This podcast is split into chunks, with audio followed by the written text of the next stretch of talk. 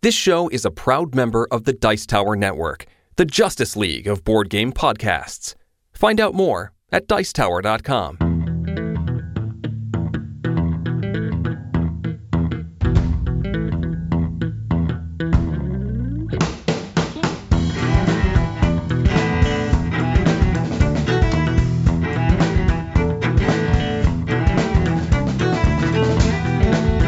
And welcome to another episode of the Family Gamers Podcast. This is episode two seventy-one. Hello, everybody. Anitra is sounding super excited because I am now home. And I am she's so not happy that you are alone. Home. And you are sounding like somebody who's been shouting on a crowded convention floor for three days. Probably because I've been shouting on a crowded convention floor for three days. Hello, everybody. This is the Family Gamers Podcast. As always, I am your host, Andrew, and I am joined by my lovely, wonderful, and excited wife, Anitra. That's me. And we have a very exciting show for you today. We're actually going to be pretty short on the front end of this show. We're not even going to talk about the games that we've been playing because we're going to bring you our PAX Unplugged interviews. I was at PAX Woo-hoo. Unplugged this weekend with staff writer Corey. And Anitra was home alone with the children. We survived. Every, everybody made it. Everybody made it. Uh, but uh, my voice is shot, so I don't want to do too much talking today. But we do want to bring you a show that you can enjoy. I am excited to hear these interviews. But it wouldn't be an episode of the Family Gamers Podcast if I didn't bring you a fact about our number. All right. Okay. So are you familiar with the four great inventions of ancient China? Uh, no, but I think I could guess a couple of them. Sure. Um, like paper. Mm-hmm. So one of those was the compass. Okay. The magnetic compass. It was first invented as a device for divination as early as the Chinese Han Dynasty, which actually ended around two twenty A D, but the first, according to some sources, the first recorded use of one, as in some kind of actual evidence of one being used, not one being worked on and, and stuff sure. like that, was in the year two seventy-one. That's it. two seventy-one, first recorded use of a magnetic compass. Right. I mean, that's so long ago that, like, it's possible they were used earlier if they were certainly invented during a dynasty that ended fifty years before two seventy-one. Yeah. But according to some sources, the first recorded use of a magnetic compass was in the year two seventy. One. The original compasses were made of lodestone, which is a naturally magnetic substance. So it wasn't like they mm-hmm. created magnets in any way like the way we can do now. But uh, yeah, so that's it. That, that's what I got. I think lodestone is a type of uh, hematite, which is probably naturally yeah. magnetic. So that is our fact for the episode. And the Family Gamers Podcast is sponsored by First Move Financial. How do you help your kids understand that Christmas isn't just a get more stuff holiday? One way is to reduce the number of material gifts and replace those with experiences like a day at a theme park or a special trip just with one of the adults in the family.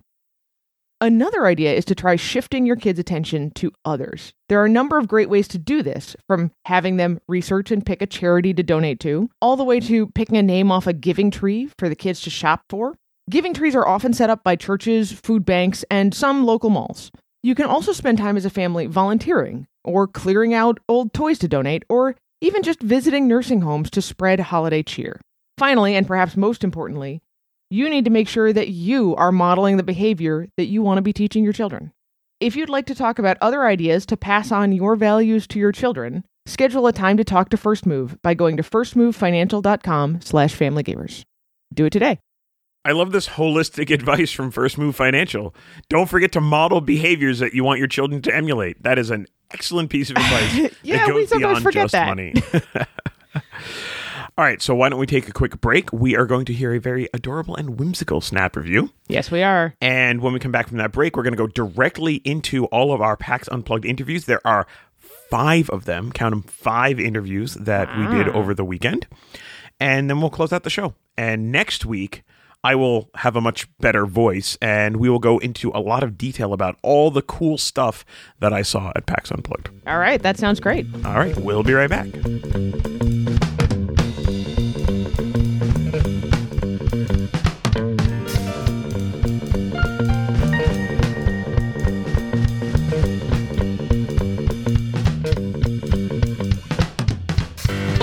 Anitra, do you ever watch The Great British Bake Off? Of course I do. And do you remember Kim Joy? She was one of the contestants a, a couple of years ago. She made it into the finals. Yeah, I saw that. Yeah. Well, in the final episode of that season, we learned some interesting things about Kim Joy. well, we, we knew she was adorable, but we also learned that she likes board games. She does. Which is awesome. And she describes herself as whimsical. Fair enough. So, well, wouldn't you know it, Kim Joy has joined forces with Skybound Games to make a wonderful, whimsical, bakery-themed board game. Who knew? This is a snap review for Kim Joy's Magic Bakery. Kim Joy's Magic Bakery is a cooperative baking game where you're working to gather ingredients, to create layers, to serve your customers the baked goods they're looking for. Yep, the game is suitable for ages eight and up, for two to five players, and it takes maybe fifteen to thirty minutes to play. Everything from the helpful ducks to the sheep ordering almond and chocolate torte, or even to your... dragon ordering trumpets. They're delightful, and they're all adorable. Even the ingredients, like the fruit and the icing, are illustrated similarly. So let's talk about the mechanics in Kim Joy's Magic Bakery. Players start with a hand of three ingredient cards. On the table, you'll have a mix of customer cards that change by player count, the layer cards that you can bake while you're supporting the bakery, and five more ingredient cards laid face up next to the deck. In a round, each player takes a turn, where they have either two or three actions, depending on player count. For an action, you can take an ingredient, you can discard ingredients to make a layer, um, eggs, butter, sugar, and flour to make sponge, for example. You can discard a mix of layer and ingredient cards to serve a customer the baked good they're looking for. You can give cards to other players. This is a cooperative game after all.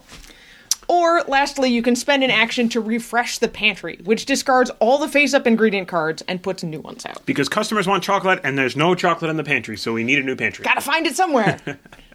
Once everyone takes a turn, the customers move along, browsing the wares of the bakery. You can't fit more than three customers in your whimsical forest store, so if a fourth one comes in, the customer who has been there the longest leaves. But you don't want them to leave empty-handed. So make sure they get the baked treat that they're looking for. You're always working together, so make sure to hand cards to the right players to get the customers their treats. So the actual game takes place over a ten-scenario campaign. These scenarios have special twists and turns to the main game, and some of them have really adorable narrations in the rulebook. Actually, all of them do.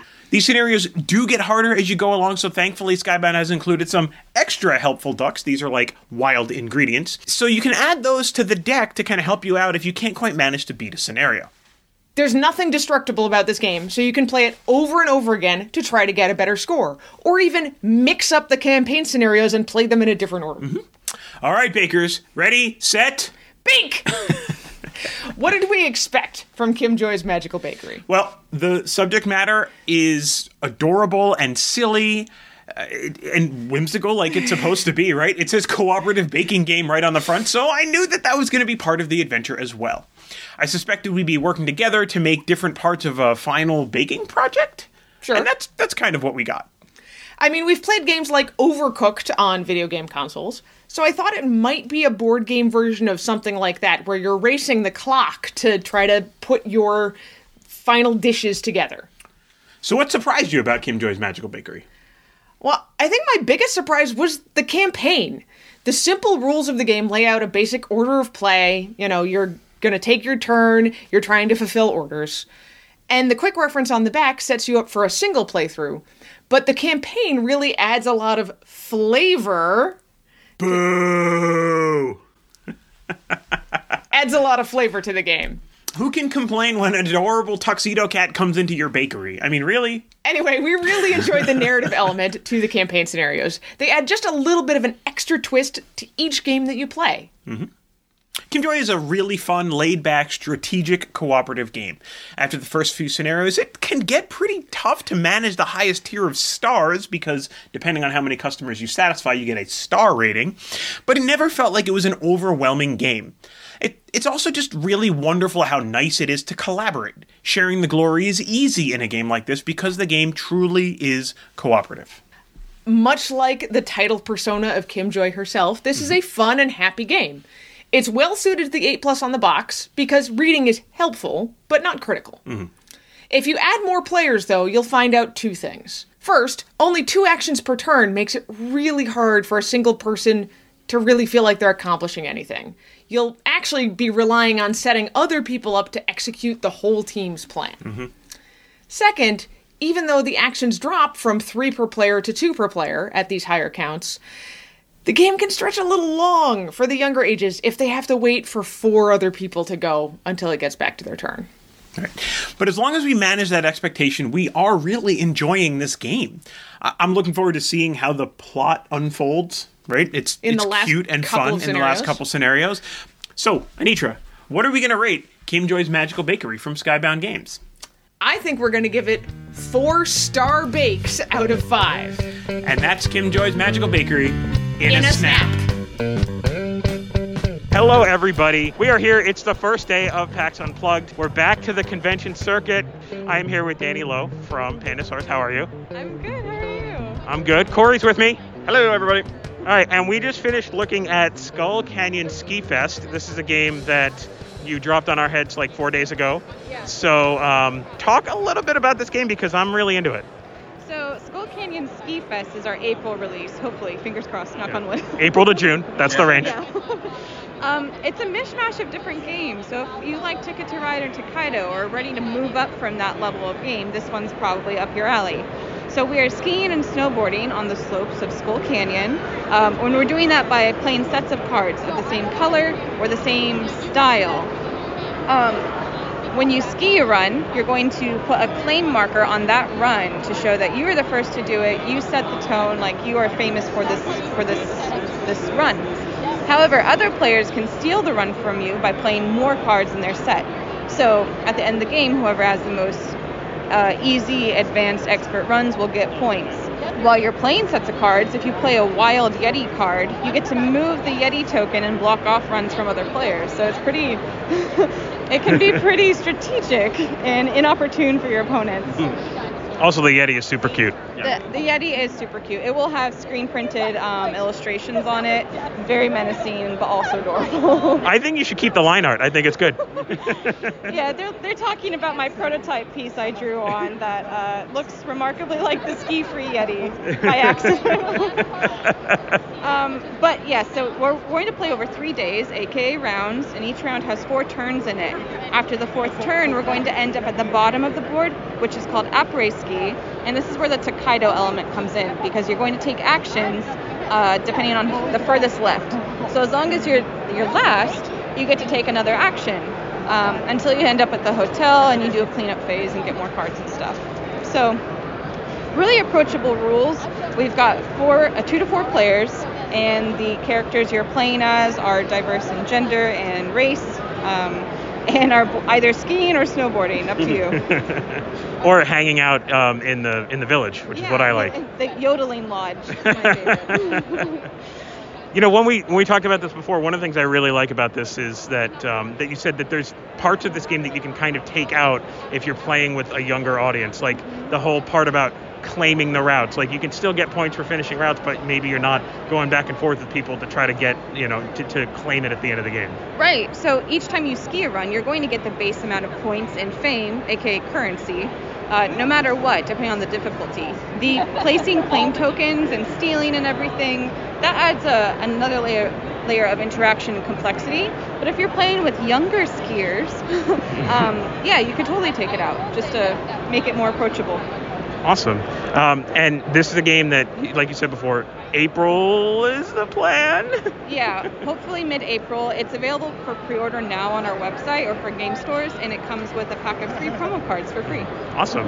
Tell us a little bit more about your favorite gear from this game. um, so I am partial to the Pandasaurus earmuffs. Super stylish. They got little ears on them.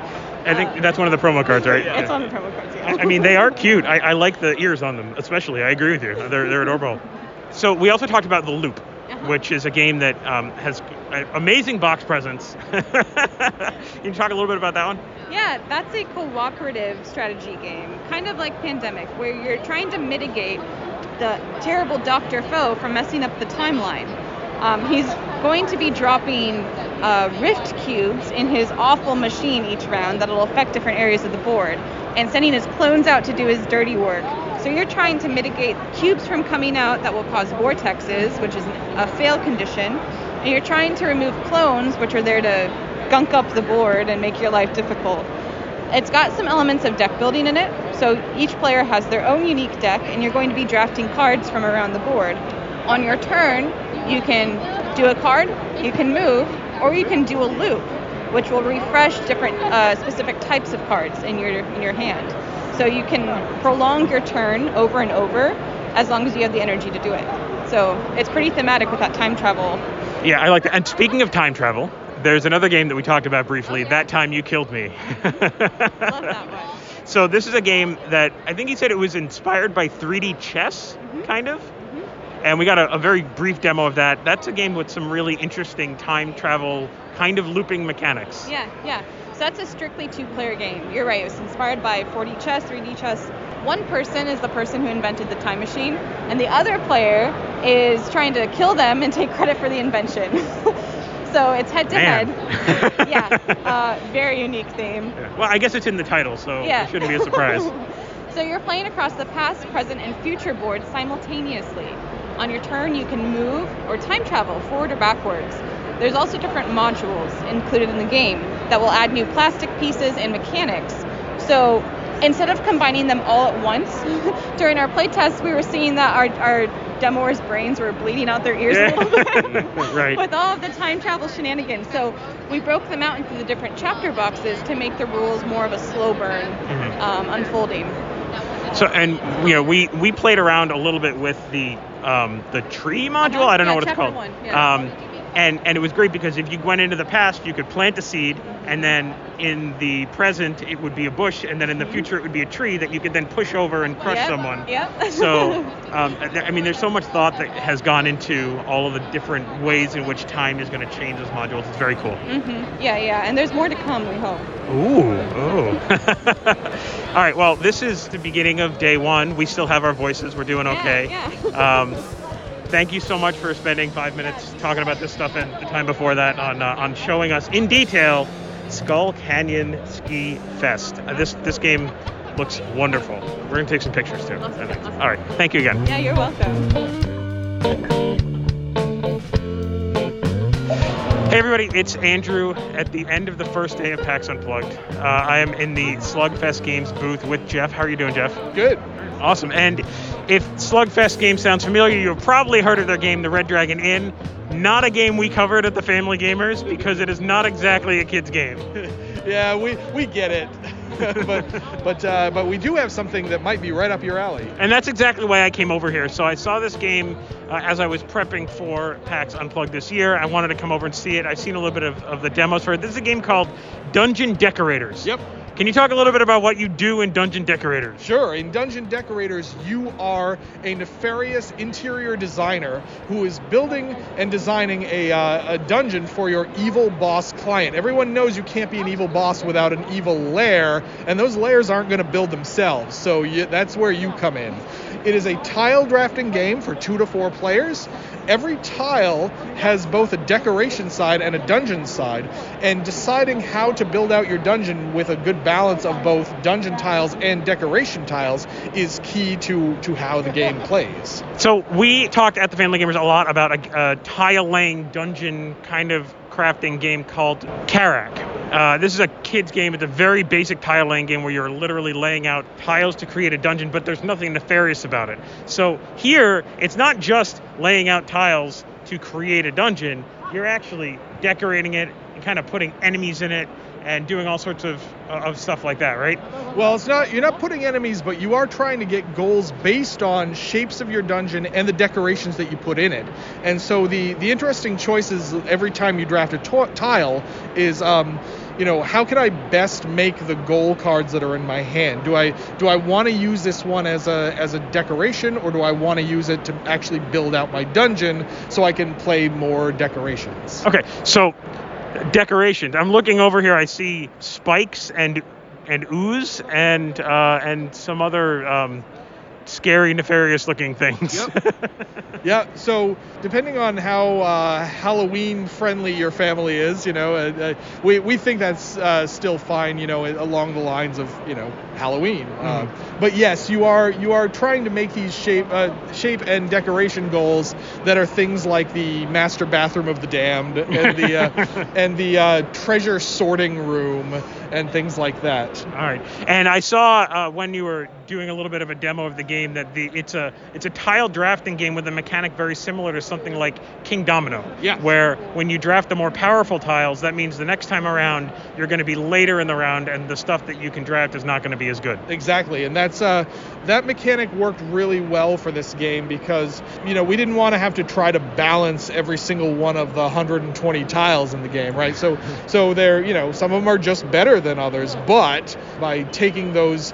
those better ones, you're going to put yourself in a later position for the next round. Right. Okay, awesome. Let's see. Dungeon Decorators, I think the game retails for around forty? forty-two, I think it is, yeah. Okay, awesome. And this is a game for ages thirteen plus? Yep, that's right. All right. I'm going to say, I'm going to use my family gamer's privilege to say that from a content perspective, I think you can probably skew younger than that, but the rating on the game is thirteen plus. Um, so, you know, parents, just take a look at it and make those decisions for yourselves. Like I said, it's the end of day one. So I'm going to go. Thank you again, Jeff, for uh, just spending a couple minutes talking about this game. Sure. Thanks for uh, having me.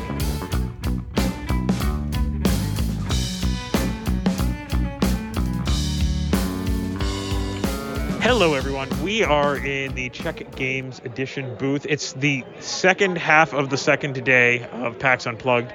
It's Andrew. Corey's here. Hello, everybody.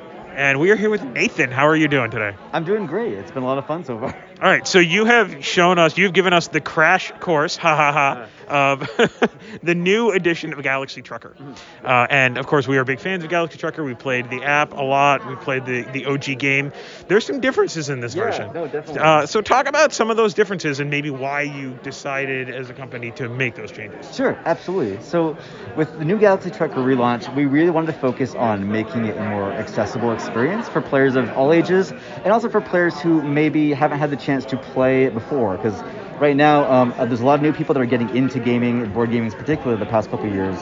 And the original Galaxy Trucker came out a long time ago, so some people might have all expansions of the old version. We wanted to give an opportunity for new people who have not seen it yet to check out sort of a new, refreshed, more streamlined, accessible version at a, like, actually it's a lower price point and a smaller box too. So it's half the price of the original game. It's a smaller box, so you save on shelf space. And that's kind of like the main focus. We want to kind of give, open up the access to a wider audience of, of players. So a lot of people, their entire experience with Galaxy Trucker is through the app. For those folks, what is, you know, what's the allure of picking up the board game version, this new edition? Sure. I mean, I've I've played the app a lot. It's a lot of fun. I like the story there. There's something very uh, pleasantly tactile about grabbing the tiles, frantically racing and flipping them over and trying to build your ship as fast as possible. And then, you know, getting everything good and ready up and then going to your trek and have, watching things completely blow off and just like the, the moving things around the table, having the ship pieces blow off. It's a big part of the fun. Um, and also just like, you know, handling all the components. It's like you're loading your ship up.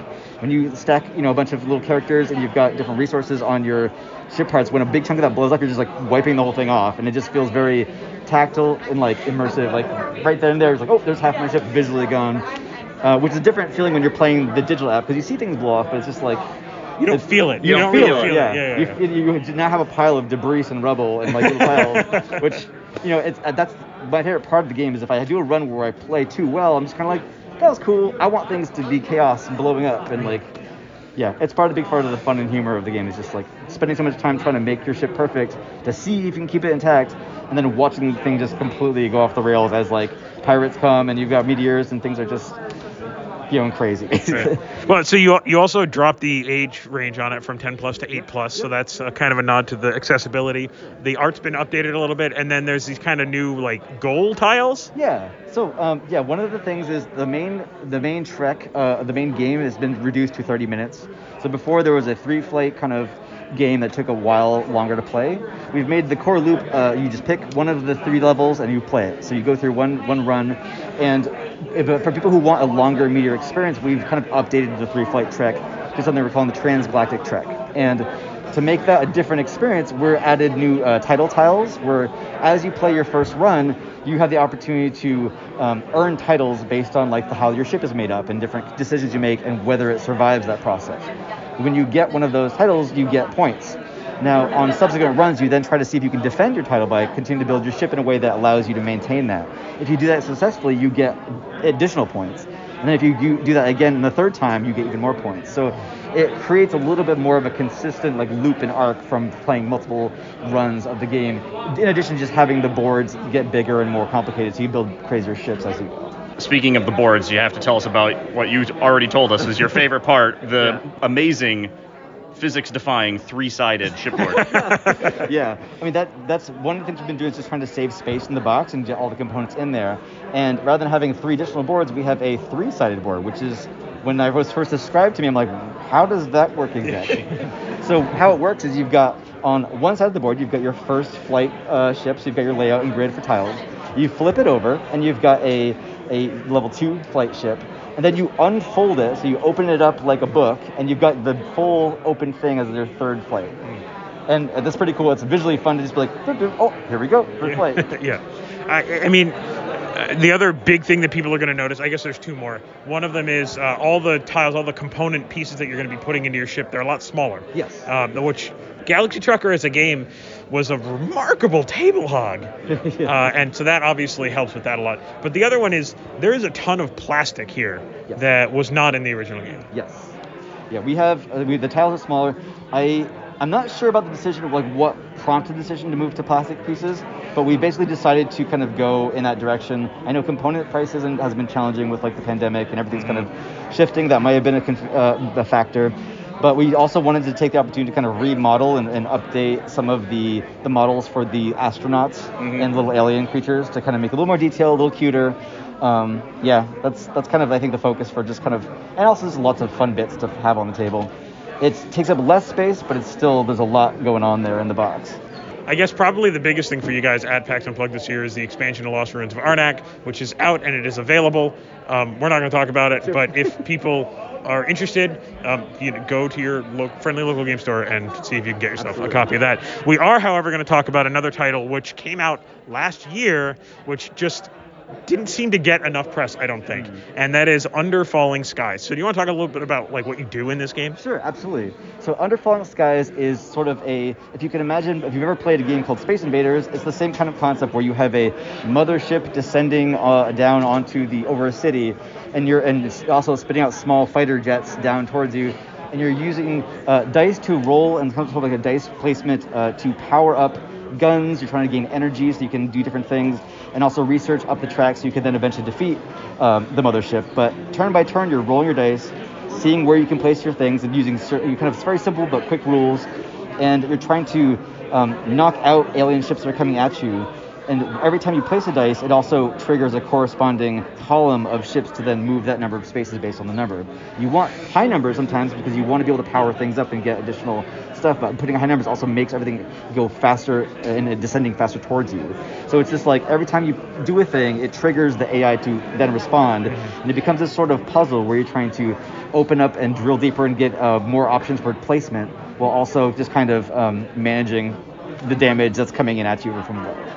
a la X COM, for those folks who are familiar with that. You are, you're constantly drilling down and uh, expanding your research base that allows you to power up and be able to do more stuff against your enemy. You know, I was going to make a joke about, like, who hasn't, you know, played Space Invaders, but then I realized that game came out, like, thirty-five, forty years yeah. ago. It's been a hot minute. So we... Uh, We actually probably have listeners who have never played Space Invaders. Um, Space Invaders is a game where you're defending the world from aliens that are trying to attack it. Think Independence Day, another thing that yeah, came out Day. twenty, thirty years, years ago. ago yeah. So, um, yeah. So this is a game, um, interesting. It says twelve plus, twenty to forty minutes, and it says one plus on the box. And this is something I asked you about, and you're like, um, yeah, that's an like, interesting like, observation. That is a good observation, yeah. yeah. So I believe the one plus is because we have seen people play it cooperatively. It is a solo-focused game, but... Um, you know, it is very replayable. There's lots of modular elements in the board. Um, so often what we'll see is people kind of group together, either like a couple or get a couple of groups together of like three or four people and sort of discuss and weigh out the options of like, what are we going to do? If we place it here, it's like, where do we want to go? Do you want to go try to drill more? Do you want to get resources? And I, I also play a lot of solo games with other people. And my partner and I play a lot. So it's fun to have a team to kind of, you know, cooperatively strategize together, because this game is very challenging and thinky and puzzle-like. So if you like solving puzzles together, that's sort of where the one plus is. It gives opportunity to play with other people, and there's a lot of additional content that unlocks the more you play it. Now, as I continue to play Under Falling Skies and get better at it. The modular board, you can flip over any or all sides of the board to a B side that's a little more difficult. But if I dig further in the box, I find some comic books. How come? We like comic books. In a sense, yes. So um, the game, the base game itself is very replayable. We have included like a number of additional chapters of bonus content. So in each chapter, it's like, and there's a warning too. When you start opening the box, it says, wait, play the first game, the base game first a couple times. Then as you unlock and, and track your port, your, your wins, you can then open up each chapter. And it, what it does is it has a comic book, little like comic sheet of our, it's got some character cards that have abilities. It's got new board pieces, both for your base game where you're placing things and for like the descending board. And basically you just get a whole bunch of new content each time you unlock one of those, and over time you just have all these different pieces you can mix and match to a, new, a very additionally modular replayable experience. The box itself is teeny, but it's very heavy. You could cause damage if you were to pass it to someone in a, a fast way. So there's a lot in there, and there's a lot of reason to kind of keep playing it beyond just like a one or two sessions. So uh, yeah, as I kind of reflect back, this has been kind of a perfect interview, and here's why I say that. C G E has provided us with a game that you play with the family in Galaxy Trucker that's kind of zany and fun, and then as every parent listening to this knows, there is that blissful period of time after the children have gone to bed when you can spend time doing something on your own or with your partner, sure, yes. And that's when you play Under Falling Skies. Absolutely. No. And that leads us to the end of our interview, so thank you, Nathan, yeah. so much for uh, spending some time with us. I hope the rest of PAX will be as good as the first half has been. Thank you so much. I really appreciate it.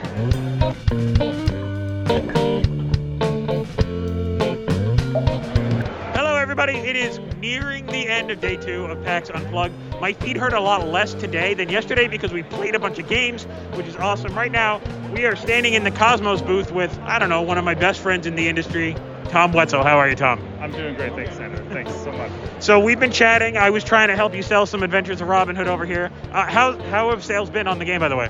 Fantastic. Uh, I think that the booth that was selling it is out, but there might be one or two more copies in other retail stores. So it's selling really well. All right. That that is awesome to hear, especially because like it's not a cheap game, so it's not like something that somebody just grabs and whatever, but it is so good.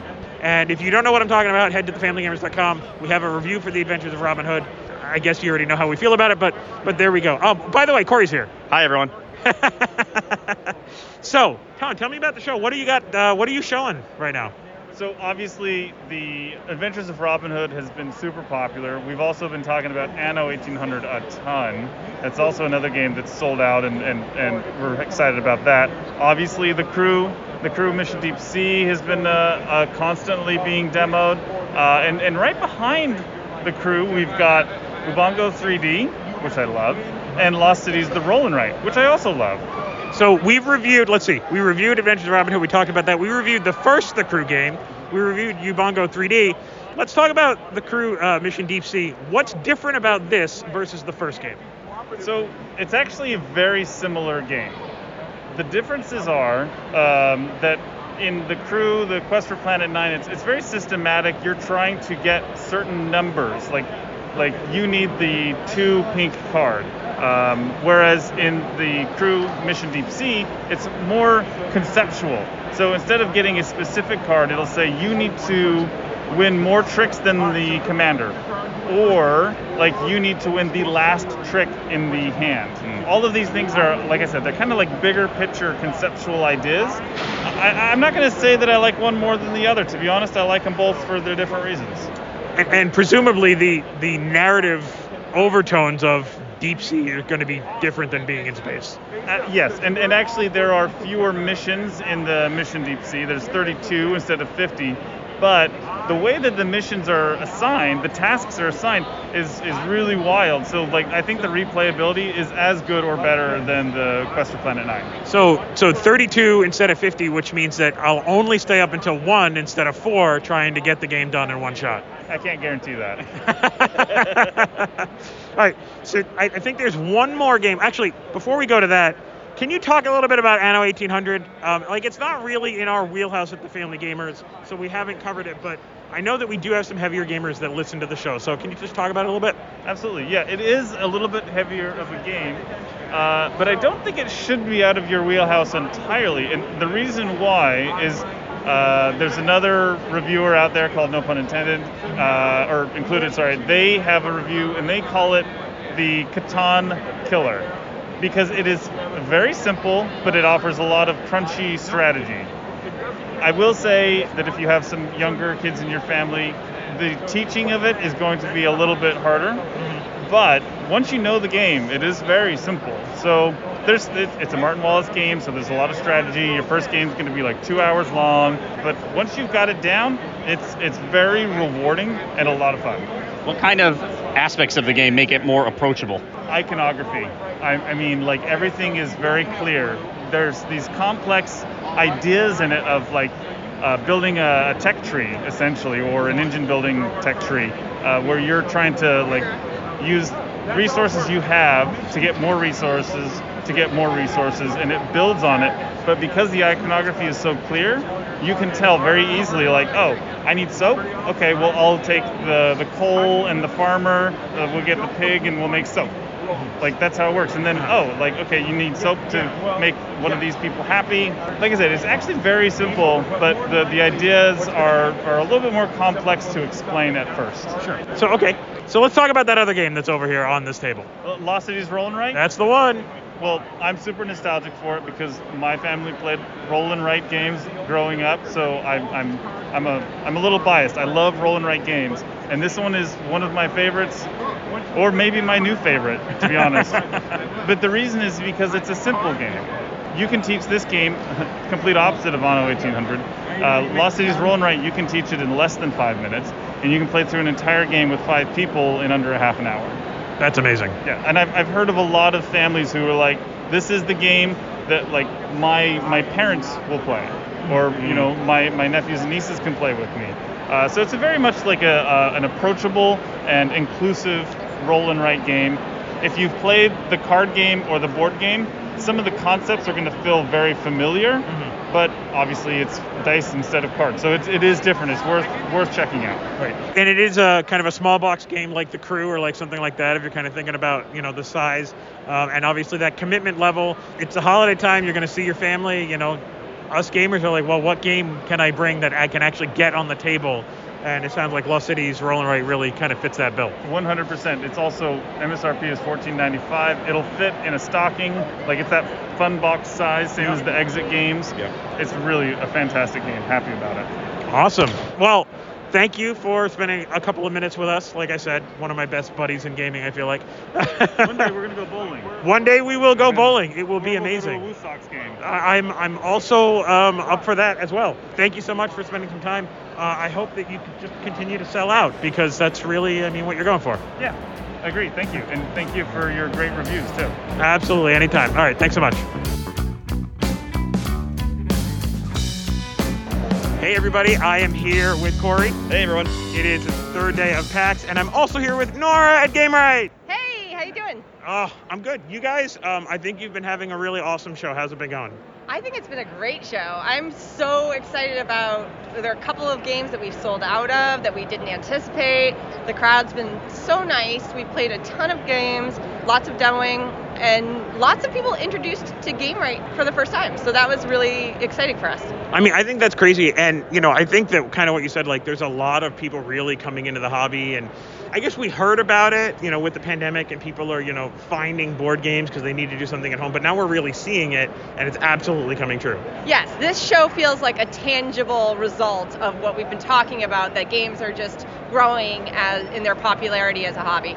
And we had, you know, moments that were really interesting at the show. Like, one of the games we sold out of that we never thought we would was Go Nuts for Donuts. It's been in our line for a really long time. We felt like at a gaming convention, most people have either experienced the game and there might be not no new players. And it went very quickly. And I think it's a great game, and I'm so glad to hear it. And it really shows that I've forgotten that there's a new gamer born every day. Right. Well, I was going to add, you know, it, it helps that Go Nuts for Donuts is an excellent game. I mean, that yeah. that, that helps out. Thank you, thank you. But, you know, I, even for, for us, we've been doing it for so long, we do forget that there are new people coming into the hobby every single day. And this last two years, I mean, people can't go out, right? And they got to find something to do. And board games have, have, I think, really been blowing up, and it's great to see that GameRight has been uh, enjoying that. Thanks. Yeah, no, I definitely feel that way. And we were pretty excited that the show's timing this year, because usually all of our new releases are timed for Gen Con, but everything, shipping channels, all things got disrupted. But that meant we had a brand new game to release at this show, which wouldn't typically be the case. We wouldn't typically be releasing a brand new game in December. We would have released it already in October or at Gen Con. So we have Word Heist to introduce at this show, and it's so nice to have a launch at a show because it gives us, as a publisher, immediate feedback on people's excitement about the game. So we were really thrilled to see that folks loved playing Word Heist and got really into it. So let's talk about Word Heist a little bit. We got a chance to play it. Uh, this is a word game, a game of lifted letters, it says. Um, and, you know, we, we, we played some word games last night at a meetup, and um, and they were kind of tough. But uh, in playing Word Heist, one of the first things I, I thought about with this game is, like, this is a word game, but, like, kids can totally play this game. So talk about the game a little bit. So I'm really glad that you said that, because I feel like there's a little bit of a ability to get in there with sort of shorter words and still succeed points-wise, because there's these bonus elements to it. Basically, there's a set amount of words that are out for each turn. I mean, letters, I'm sorry. And you have to use those letters over and over again in three rounds. But things get a little mixed up, and you get certain points for certain things. But what I really love about it is you're absolutely correct. Like, I, if the way the bonus points work, maybe I could have a word as simple as car and win the round with it. So I feel like that balance to it makes it truly a family game. It really does, and one of the things that happened during our play of the game, because you play three rounds with the same letters, is I could keep thinking about my letter, the letters that were available, and coming up with maybe my next word, knowing that things are going to change, but I'm going to have the same letters to work with. And so you, there's a lot of looking at the same stuff and continuing to think about the same stuff. It's not like you wipe it and you have six new letters and now you're starting over again, right? I mean, I think it kind of reminds me of like those jumble puzzles and stuff, that feeling of you've been looking at it for a while and then all of a sudden a brand new thought, you know? And I think that that's not necessarily the case with all games, is that it's a little bit more puzzly, I guess, is what I would say, which I loved. Yeah, I, I I think we had fun playing the game. I don't even know who won. I don't even think we scored the last round, um, but we had a blast playing it, um, and I really appreciate that. We're also playing on this table here, which has Shifting Stones on it, which is, I don't I don't know, one of my favorite games from last year. I think it's just so beautiful and simple and fun, and um, and people are walking around with lots of copies of Super Mega Lucky Box, which is another excellent game that we loved when we played that. So it's awesome to hear that you guys are selling out of a bunch of stuff. Glad you got to launch a new title. Uh, lots of exciting stuff coming for GameRight. Yes, thank you so much for stopping by the booth. We've had a blast at this show, and yeah, look for brand new games coming out in the spring. We we keep releasing new ones. Awesome. I am so glad that I have known you for so long, Nora. It's so it's so fun to see you at every convention and email you during the year. So thanks a lot for everything, and also for spending some time with us today. Same. I, I, I exactly what you said. It's been a, it's so nice to have some friends that I get to see every time I go to a show and get to communicate with over the year and share the enthusiasm about a new game. All right, awesome. Well, I'm sure you're going to continue to sell out of stuff as this last day goes on. We are going to try to stay alive, and I'm sure we'll talk again soon. Sounds good. Thanks for stopping by. And we're back. Yep. Those were so cool. Mm. I cannot wait to see Word Heist in action. Yeah, like Honora said, it's kind of cool that they had a game that effectively launched at Unplugged, because they don't usually do that. We did get to play it. It was pretty fun. I, I mean, any word game where I get to play Rabbi is pretty good. So all right. So that is that. We're going to close out our show now. Anitra, there are many, many places where people can go to find information about the Family Gamers, find some of the content that we're generating. I've been tweeting up a storm since PAX Unplugged started. Where can people find us online? Well, I'm going to start with our website, the family gamers dot com. Mm-hmm. You can go there and enter any of the four giveaways that we have running for another week. We do. We have lots of stuff that we are giving away. We have gift packs that we're giving away. So we've got the Good Games gift pack. We have the Story Machines gift pack. We have the Grand Gamers Guild Holiday Hijinks gift pack. And then we have, it's like a reviewer gift pack or something like that. Um, yeah, it was games previously reviewed by us. Right, right. So head over to the family gamers dot com and enter those giveaways. We would love to send these games to you. But you can also find us on all kinds of social media, Twitter, as you mentioned, but also Facebook and Instagram, and you even made a TikTok video at PAX Unplugged. I did make a TikTok video because I played this game. I, I didn't interview anyone at A E G, but I played this game called Meeples and Monsters, and I'll talk about it next week, and it's great. So you can see a tiny little preview of that on our TikTok. A microscopic one. All of those are at Family Gamers A A. That's our username everywhere. Yep. you can discuss any of the stuff that we talk about on this show or anything else regarding families and games at the Family Gamers community on Facebook. We think the best way to get there is to go to thefamilygamers.com slash community. Absolutely. You can also email us. Ryan, a show listener, emailed me and said, hey, let's meet up at PAX. And we did get a chance to meet up at PAX. So that Very was totally cool. awesome. Very you cool. can email me, Andrew, at the family gamers dot com. Anitra at the family gamers dot com. Check out our Family Gamers and Play Games with Your Kids merchandise. We have t-shirts and hoodies and mugs at thefamilygamers.com forward slash merch. You and Corey were repping the, the merch at one hundred percent. Least a little bit. Yep, yeah. We absolutely, no, not, not a little bit, every single every day. Every day. Please don't forget to subscribe to the show, tell your friends about the show, and leave us a review at Apple Podcasts or whatever your podcast subscription source is. You can also find us on Amazon Music, TuneIn, Stitcher, and Spotify. I think that's going to be it for this week. You look like you need a nap. Well, we brought home nine more games to review. Yes. So we have a lot of work ahead of us. We're excited to talk about all of this stuff. twenty twenty-two is going to be fun. Going to be a great year. But until then, play, play games, games with your kids. kids.